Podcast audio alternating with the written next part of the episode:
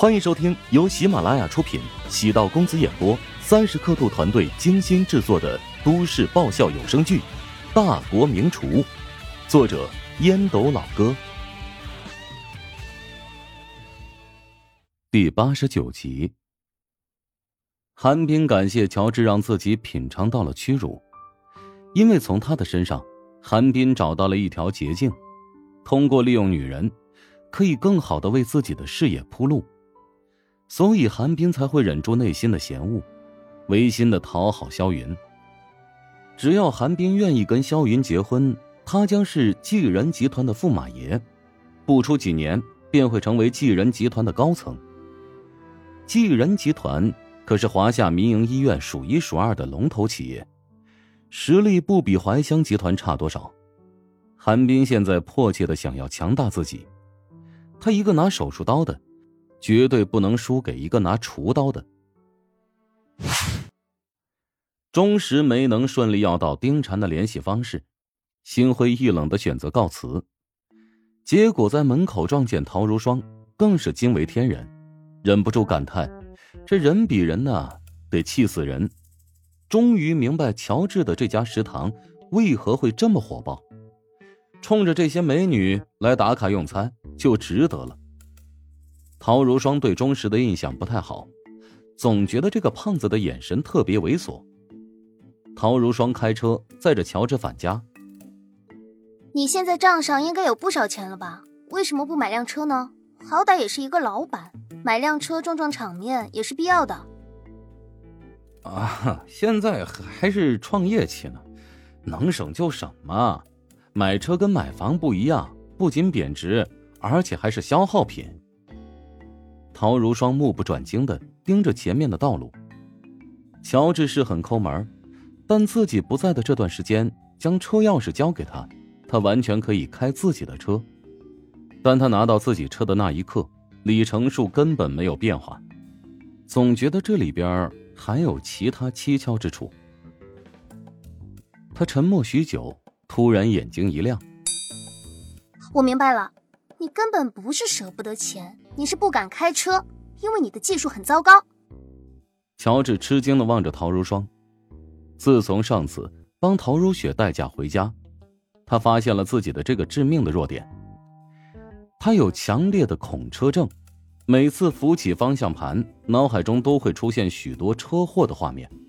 为此，他甚至还咨询了在大学读心理学方向研究生的表妹，初步确定了这种可能——恐车症。全名叫做驾车恐惧症，不敢开车上路。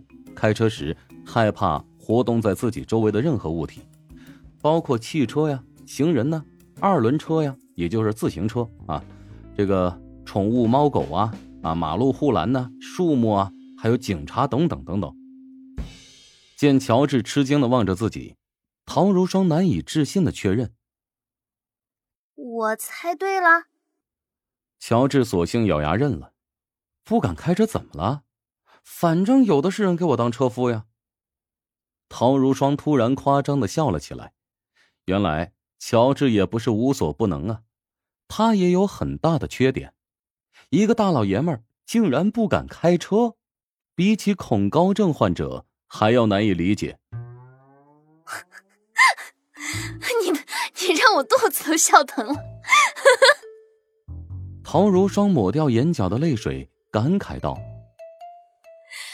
唉，你总能轻而易举的把人吓一跳。”第二天一早，乔治在后厨忙碌着，接到钟石的电话：“嚯，你厉害了呀！以首轮第一名的分数进军复赛了。你呢？哎，我比你呃略逊一筹，哎，才第三名。恭喜你啊！” 呃，那个，呃，我跟你确认一件事啊，昨天在食堂见到那个漂亮女孩，是不是呆萌的 Jessie？耶，你眼力不错呀。自己一时半会儿都没认出来，钟石却只看了一眼，就能够准确的说出小姨子的网名。钟石嘿嘿笑道：“嘿嘿，哎，不瞒你说呀，我有一个爱好，在短视频平台上关注了三千多个小姐姐呢。”那任何一个人放在我面前，我都能轻而易举的认出来。那些短视频网站美女都是经过美颜处理的吧？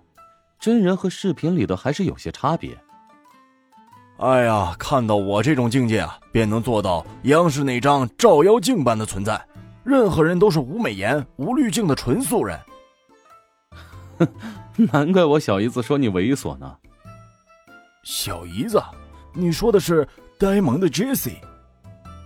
多儿啊，听哥一句，女人不能光看外表，那越是漂亮的女人，越可能是母夜叉。我那个小姨子就是个炸弹啊！你跟她谈恋爱就是自残，跟她结婚那就是自杀。我当你是兄弟，不能坑你啊！呸！我看你就是不想把你小姨子介绍给我呗。电话那边传来忙音，乔治惊讶无比，他的确不会将小姨子介绍给钟石，原因很简单呢，把小姨子介绍给任何人，那都是害了对方。小姨子有恐男症这个怪病，只要是男人落到她手中。基本没有任何活路，会被活活虐死。钟石差点将手机给摔烂了。乔治这个家伙实在太他妈气人了。钟石从小到大都是那种迷之自信的性格，即使自己吃成了个大胖子，也会很乐观的自嘲啊自己是个墩儿。但是乔治呢，却让他充分感受到了嫉妒、羡慕，主要是乔治太爱装逼了。哎，陈大厨，恭喜你啊！听说你顺利通过首轮选拔了，是不是要发一个大红包呀？怀香酒楼后厨一群人等成绩公布，纷纷开始起哄。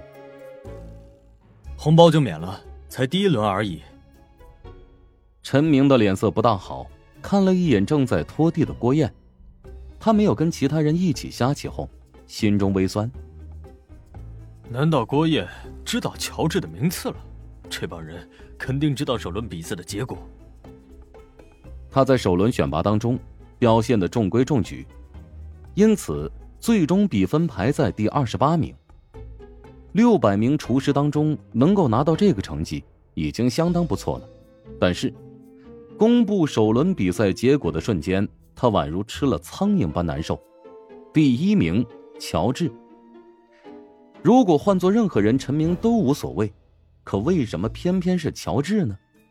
龚发超见陈明拿着厨刀发愣，走过去，狠狠的夺过菜刀，怒斥道：“不知道规矩吗？用刀必须专注，这是厨师的规矩之一。因为刀不仅用作切菜，也可以伤人。若是注意力不集中，既可以伤人，也会伤自己。”陈明惊出一身冷汗。如果不是龚发超及时制止，自己的手指差点就被切开了。跟我来办公室一趟。龚发超眼中露出不满，吩咐道：“陈明忐忑不安。龚发超对自己特别严厉，能成为他的徒弟，要经过很长时间的磨练，因此对龚发超的敬畏已经深入骨髓。”坐。龚发超扫了一眼沙发，吩咐道：“陈明见龚发超给自己倒了一杯水，连忙跟了过去。师傅，我来吧。”龚发超将水递给陈明，耐心的说道：“陈明啊，你虽然不是天赋最好的，但绝对是最努力的，这一点呢，跟我很像。当我的徒弟，必须得有坚定的毅力。我担心辜负你的希望。”没有人给你压力的，你不要想着你能代表怀香酒楼。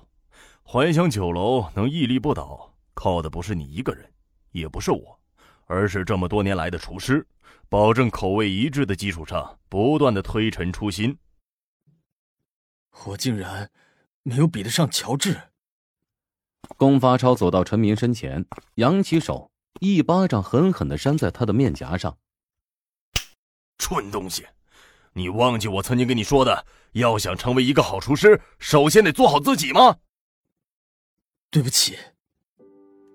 龚发超恨铁不成钢的望着陈明，他必须在此刻打醒陈明，否则还不知道徒弟灵魂会扭曲成什么样子。你如果真的想成为一个好厨师，必须要不断的完成对自我的超越，然后再想到超越别人。龚发超没有忍心打击陈明，他和乔治的水平差距实在太大了。本集播讲完毕，感谢您的收听。如果喜欢本书，请订阅并关注主播。喜马拉雅铁三角将为你带来更多精彩内容。